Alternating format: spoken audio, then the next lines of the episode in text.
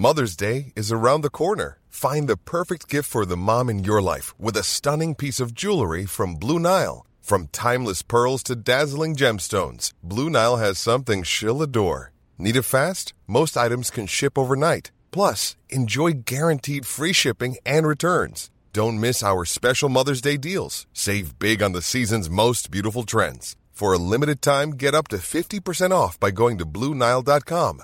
That's Bluenile.com. Hey, I'm Ryan Reynolds. Recently, I asked Mint Mobile's legal team if big wireless companies are allowed to raise prices due to inflation. They said yes. And then when I asked if raising prices technically violates those onerous two year contracts, they said, What the f are you talking about, you insane Hollywood ass? So to recap, we're cutting the price of Mint Unlimited from $30 a month to just $15 a month. Give it a try at mintmobile.com slash switch. $45 upfront for three months plus taxes and fees. Promo for new customers for limited time. Unlimited more than 40 gigabytes per month. Slows. Full terms at mintmobile.com. Hello, everyone. Welcome back to the History Hit Warfare podcast. I'm your host, James Rogers, and if it's your first time here, we cover military history from Napoleonic battles to Cold War confrontations, from Normandy to 9 11, and we open up new perspectives on how wars have shaped and changed our modern world. In this episode with Dan Snow, Dan speaks with one of the greatest war historians of all time, Margaret Macmillan.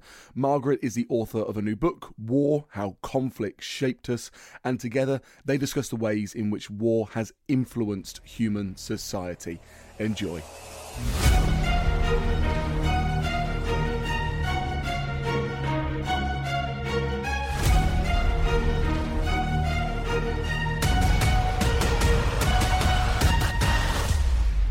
Margaret, thank you very much for coming on the podcast. Thank you very much for having me. Very, very good of you. You've written books about military history before. You've written about the First World War, the beginning and end of the First World War. You've written about the British in India. But this book is huge. This is a book about war itself. It's quite an intimidating subject. Where do you start? Well, it's a terrifying subject because it's so enormous and so many people, often very great historians and novelists and others, have written about it. And I was asked to do the BBC Reith Lectures, and it gave me a chance to think about a subject which I've thought about on and off for years, and, and of course, talked to you and, and others about.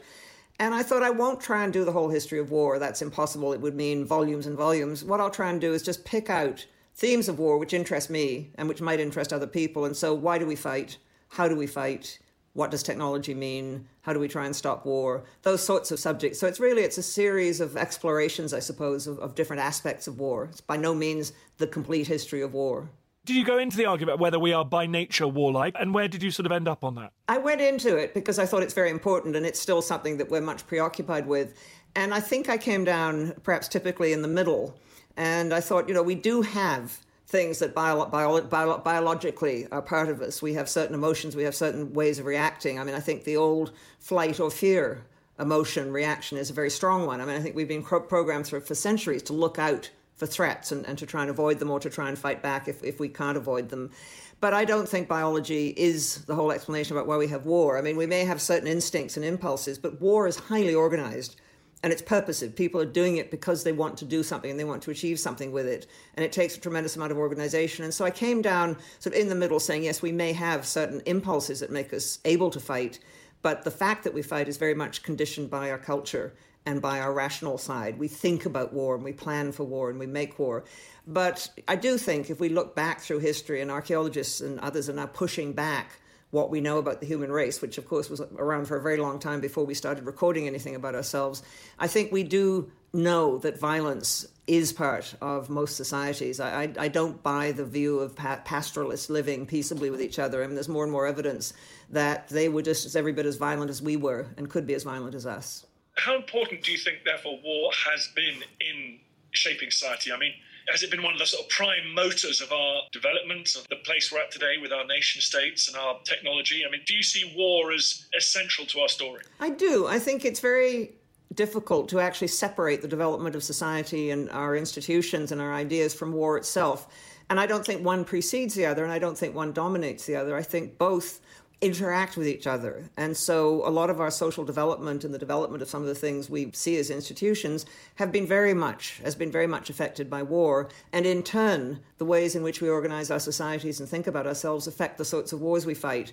And so if anything, it's it's like two things that grow together and influence each other as they grow. But I don't think one comes before the other or dominates the other. What were you very struck by in terms of how different societies have organized themselves in order to meet that military challenge? I was very struck by the societies which had a very strong warrior ethos. Um, again, I think cultural factors are huge. I mean, if you think of Sparta, for example, where the young Spartans of free families, the boys were brought up to be soldiers, and it was shame if they didn't behave bravely in battle. And, and, you know, the famous thing the Spartan mother said to, to their sons as they went off to battle come home with your shield, because losing your shield was a great disgrace, or come home carried on it but you know one or the other, death or, or dis, you, dishonor was something that you wanted to avoid at all costs. And so that struck me the ways in which certain societies train their young, particularly their men, almost predominantly their men, to fight and organize themselves around fighting. And other societies didn't. And of course, what also happens is societies change. Uh, Sweden was a highly militarized society in the 17th and 18th centuries, and, and their soldiers were known all over Europe for being ferocious, ruthless, um, dreadful. You, you got out of the way when you heard that the Swedes were coming. And Sweden today is a very peaceable country dedicated to peacekeeping, dedicated to finding ways of, of settling disputes without fighting. And so I think there's always change possible. But I was fascinated by the way in which certain societies seem to have primed themselves to fight effectively and primed their young to fight effectively.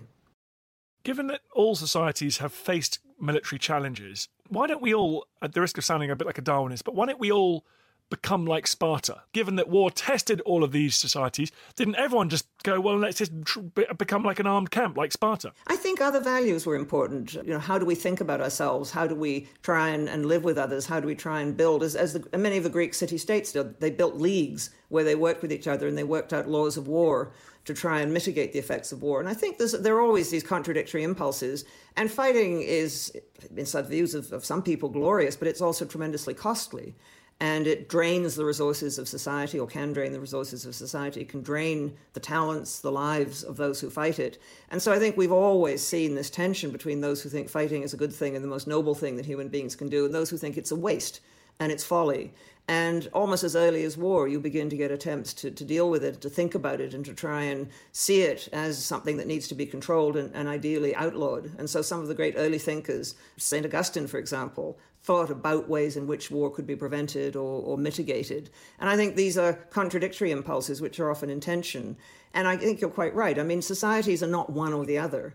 And often, I think in, in democracies, you will get people who don't particularly like fighting reaching a point where they feel we have to. I mean, the British public did not want another war after the First World War, but the behavior of the Nazis, the constant breaking of, of promises by Hitler, particularly, I think, the takeover of the remainder of Czechoslovakia in 1939 simply persuaded a lot of British people that they didn't like, much as they didn't like fighting, they were going to have to do it because it was a matter of survival and it was a matter of dealing with an enemy that was not going to stop.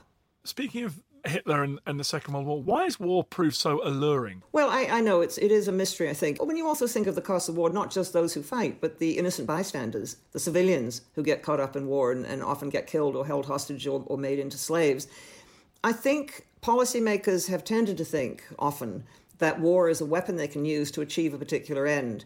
Um, there's a lot of talk about controlled wars and we see this even today. You know, when the when the occupation forces, the, the invasion and occupation forces went into Iraq in the second Iraq War, I think they thought they could topple Saddam Hussein and, and solve all problems. And so I think there is a temptation to think, you know, if we just apply force in the right way, um, scientifically. I mean, I, hate that term surgical strike. The idea that you can somehow use violence to achieve a very neat and tidy end is a very alluring one.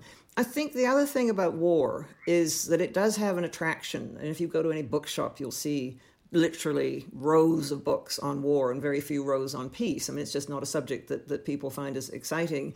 And there have always been those who thought that war brings out the noblest side of people, that you are prepared to work with others, die for others. And so I think there is that allure of war. And I think it still is there a bit in societies that war is somehow something noble. And so I think we get a number of reasons why, why people want to fight and why societies think that war can be useful. I think, you know, the rational thing for me is to try and avoid war if you possibly can. But, you know, as the British discovered in, in 1939, you can't always avoid it. Is there confirmation bias? Do you think policymakers, politicians look at Genghis Khan and Julius Caesar and Alexander the Great and think, yeah, I'm, I'm definitely like those guys, not like Napoleon III or Adolf Hitler or the far, far greater number of people that have sought to roll the iron dice and have paid for it with their life and the destruction of all they hold dear? I like the phrase confirmation bias because I think we all do this. We all look for examples which suit us. And history, of course, has hundreds, thousands of examples, and you can search through history and find an example to prove almost anything you want.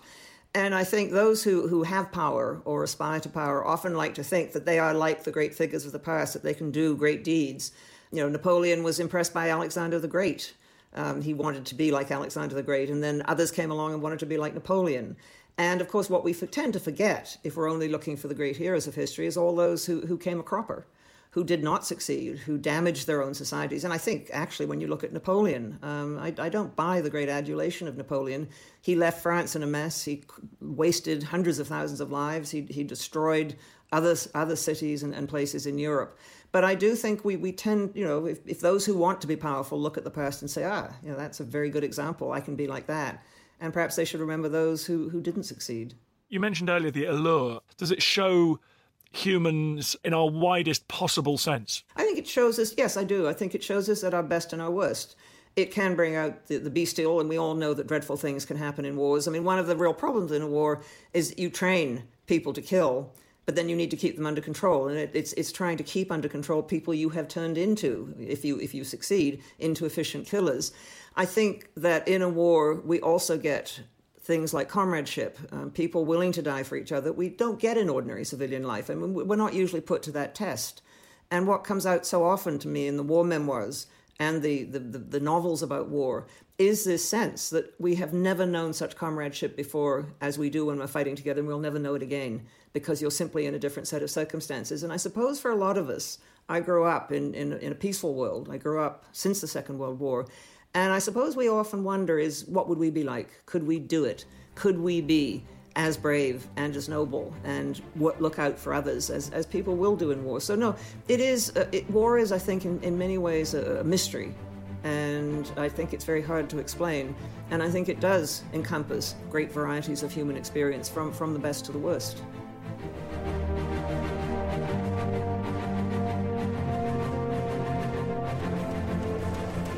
Okay, Tristan, you've got 50 seconds. Go. Right, so Dan's given me a few seconds to sell the Ancients podcast. What is the Ancients, I hear you say? Well, it's like Dan's show, except just ancient history. We've got the groundbreaking new archaeological discoveries. This seems to be the oldest known dated depiction of the animal world, as far as we can tell, anywhere in the world. We've got the big names. It's one of those great things, Pompeii. It's kind of forever rising from the dead and from destruction. We've got the big topics. The man destroys seven legions in a day. No one in history has done that. Subscribe to the Ancients from History Hit, wherever you get your podcast from.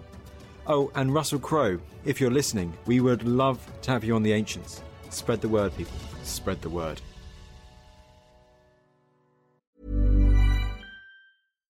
Ready to pop the question? The jewelers at BlueNile.com have got sparkle down to a science with beautiful lab grown diamonds worthy of your most brilliant moments. Their lab grown diamonds are independently graded and guaranteed identical to natural diamonds, and they're ready to ship to your door. Go to Bluenile.com and use promo code LISTEN to get $50 off your purchase of $500 or more. That's code LISTEN at Bluenile.com for $50 off. Bluenile.com code LISTEN.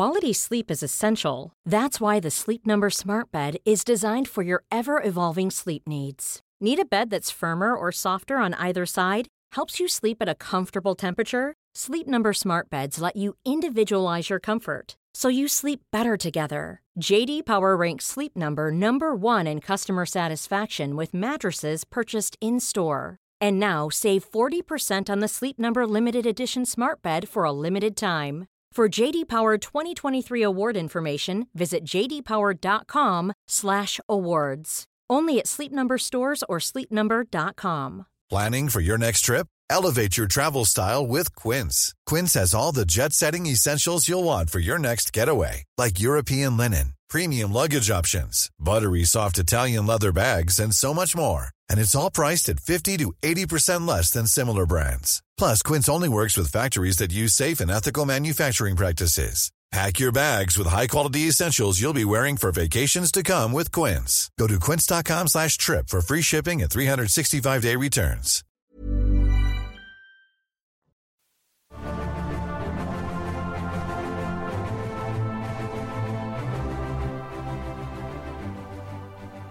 Let's talk about some of the ways it's shaped our culture and technology. How's it shaped us today? Well, something you mentioned earlier, and, and that is the growth of strong central governments. You know, that, that in order to fight a war, you need, a, you need the capacity to organize. You need, at the very basic, uh, most basic level, you need to count how many people you have. You need to find the soldiers. You need to train them. You need to find the equipment for them. You need to make sure they have enough to eat. You need to make sure they're properly led and they're sent off in the right direction to do whatever it is they're meant to do. And that requires a degree of organization. And the more you get good at organizing, the more likely you are to be successful when you send your forces into battle, and the more likely you are to become more powerful.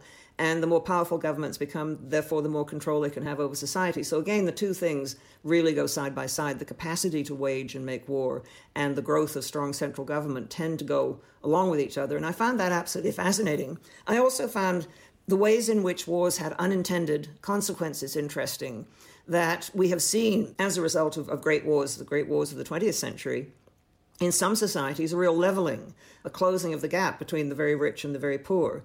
British society came out of the Second World War a much more equal society than it had been when it went in. And the same thing was true of American society, of Japanese society. And I think that's something which, of course, we wouldn't make a war to make societies more equal and, and to give help and support to those at the lower levels of society, but that is something that war does.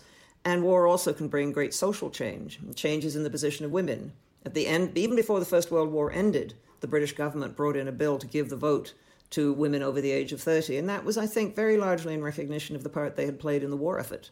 It's impossible to separate out, I suppose, war. We're talking a lot about disease, of course, and you look at the growth of the modern state in northern Italy as a response to plague. People are talking about that at the moment, but also technology, because so often technology was so combined with war. You know, the same steam engines that could drive textile looms could also create better munitions and armament. No, well, I hadn't realized till I started doing some work for this book that some of the best early cannon were produced in Europe by people who'd been making church bells because they'd learned how to make strong metals that would not collapse when they were banged. And so often technology will be driven by war, and, and, often things that are too expensive in peacetime will become necessary and possible in wartime. Uh, very near where I live in Oxford, there's a sign on the wall of what used to be the Radcliffe Hospital, which says, Here the first successful use of penicillin took place in 1941. And penicillin was discovered before the Second World War, but it was considered too expensive to produce. And then the war came, and it was, of course, important to be able to treat people on battlefields, and suddenly penicillin was produced. And it has saved, of course, millions of lives ever since the war ended and, and during the war itself. And so often wars will push ahead kinds of technology. And then, of course, often again, it's always a two way thing, in, in my view. You'll get technology changing war. And so the introduction of gunpowder was going to make a huge difference to war. It suddenly became possible to hit the enemy without having to grapple. You still had to be close, but you didn't have to actually run them through with a sword. The invention of the crossbow and the, long, the, the, the development of the longbow really, I think, spelt the doom of the knights in armor on their horses because it was now possible to pick them off by people. People standing on the ground could pick them off, and so often technology will change the ways in which war is fought and make a real difference. I mean, those who learnt to use gunpowder successfully were going to have an advantage over those who couldn't use it. We had someone on the podcast talking about drones, and they were saying the lesson from fighting in Syria is however many drones you've got, you need 10 times that number. so clearly technology is, having, is going to have a huge impact. Do you think much about present and future war as well? I do, and, and of course, it's something historians don't like to do. We don't like to speculate on the future, and we have enough trouble dealing with the past, so we, we try and stay away from the present and the future. But I do wonder about it. I mean, my thought is that on the one hand, it's developing this extraordinary technology. You mentioned drones and the capacity to send these things, often very big, but often very small, to do damage to targets, often quite far away. Um, cyber war, uh, war in space, um, development of all sorts of new technology, development of artificial intelligence. I mean, we're seeing war move into new areas that we hadn't even imagined it would move into about 10 years ago. But we're still seeing the old sorts of wars, the sorts of wars where people get up close and, and, and, and hack each other to death.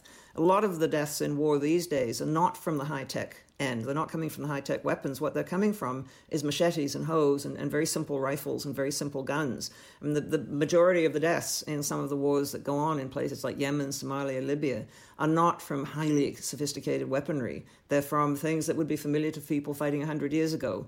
And I suspect we're going to see a sort of bifurcation of war. On the one extreme, this extraordinary sort of space age stuff that looks like something that's come out of movies and at the other end, a sort of miserable grinding war, which will continue to cause huge numbers of deaths and continue to cause real misery to civilians who are caught up in it. Do you think that we have learned finally the lessons that uh, quite a few policymakers in the 19th and early 20th century didn't make, which is war is now so unbearably destructive that it's almost useless as a tool of statecraft, particularly between nuclear powers? Well, it does worry me. I mean, before the Second World War, there were a lot who said the power of the aircraft and aerial bombing is now so deadly that no nations were willing to go to war because of, of the destruction that will be wrought. Before the First World War, you got people saying the capacities of the European countries on both sides are now so evenly balanced that the potential for stalemate is huge, and so no countries willingly will go to war. And we did have an uneasy peace, of course, during the Cold War, kept partly by nuclear weapons, by the prospects that both sides could could get could if they started a war would end up with mutually assured destruction. But what worries me is that people will still think they can use it and they'll think they can control it. I mean, during the Cold War, there were all these sort of, in retrospect, very odd theories about controlled escalation. You know, we will drop one nuclear bomb and they'll drop two and then we'll drop three, but at some point we'll stop. And you know, we, one thing we know, I think, is that war is unpredictable and uncontrollable. And once you start it, as policymakers and generals have found out down through the centuries, you can't always bring it to an end when you want, and you can't always say where it's going to go. And what also worries me at the moment is the capacity of, of powers, and I'm thinking, for example, of the United States and, and China or China and India, to get themselves into positions where backing down is difficult you know, national pride gets involved. And I'm always aware of the potential for an accident. You know, something happens, someone gets shot down, a plane gets shot down. Uh, an Armenian plane, I think it was, was shot down today. That has the potential, such incidents, to let things escalate and get out of hand. And that worries me. So I'd like to think we're too rational to engage in an all out war, but we know that accidents can happen and people can find themselves in positions where it's very difficult to back down war is predominantly seen as a masculine activity. How have you found women have related to war? Are the differences important? It's a big question, and I'll try and answer it briefly. It's a fascinating one. There's a long, long debate about whether there is a real gender difference, whether that you know whether men are fitted biology, by biology, they, they, they tend to be on the stronger spectrum end of the, the spectrum of strength. Uh, are they more aggressive? They, they tend to have more testosterone does that mean that men are fitted better for, for being warriors and, and women are not? And I'm not sure the evidence is at all clear. And I think culture is so important in shaping those who become fighters. Not all men become fighters, not all men want to become fighters. And again, I think it depends very much on their training, how they're brought up, the values of their societies.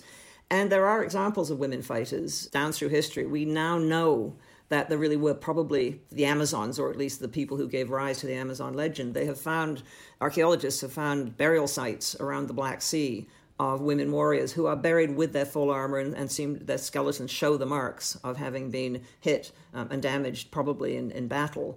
And certainly, a lot of military today are having women come into the military. And so, I suspect the reason women haven't fought probably is more cultural than biological. It, it's really because women were never expected to fight. And on the occasions when they have fought, they have tended to fight much as men do. Um, there's a very interesting book by Svetlana Alexievich, who won the Nobel Prize for Literature, about Soviet women in the Second World War. And they were fighter pilots, and they fired artillery, and they were guerrilla fighters, and they seem to have done every, well, every bit as well as men.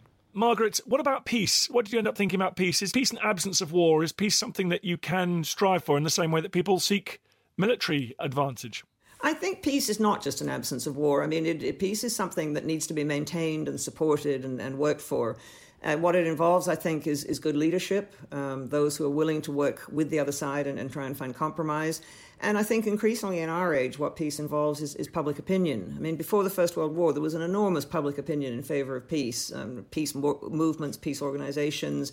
And again, after the First World War, I think before the before the Second World War, there was tremendous support for the League of Nations, and so I think we should, and, and we have done this throughout our history, be looking for ways to avert conflict, to try and find peaceful ways of settling disputes, arbitration, for example, and to look for ways to deter or punish aggressors. I mean, we, we haven't perfected it, but it seems to me we have gone a long way in, in developing international organizations and, and international law.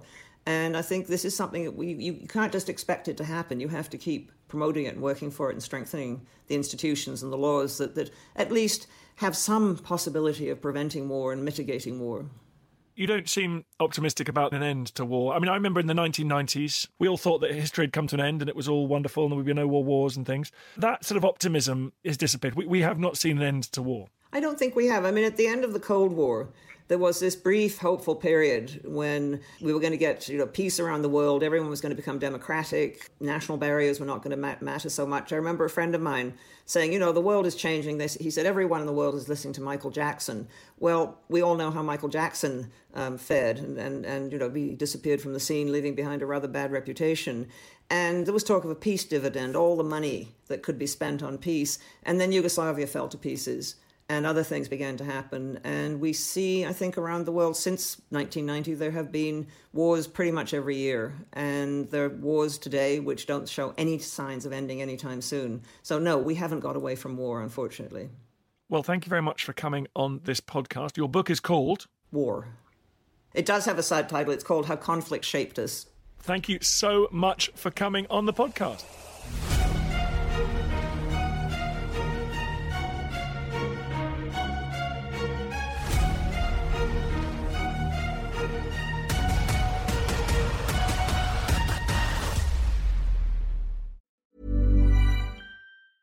A lot can happen in three years, like a chatbot may be your new best friend. But what won't change? Needing health insurance. United Healthcare Tri Term Medical Plans, underwritten by Golden Rule Insurance Company, offer flexible, budget friendly coverage that lasts nearly three years in some states. Learn more at uh1.com.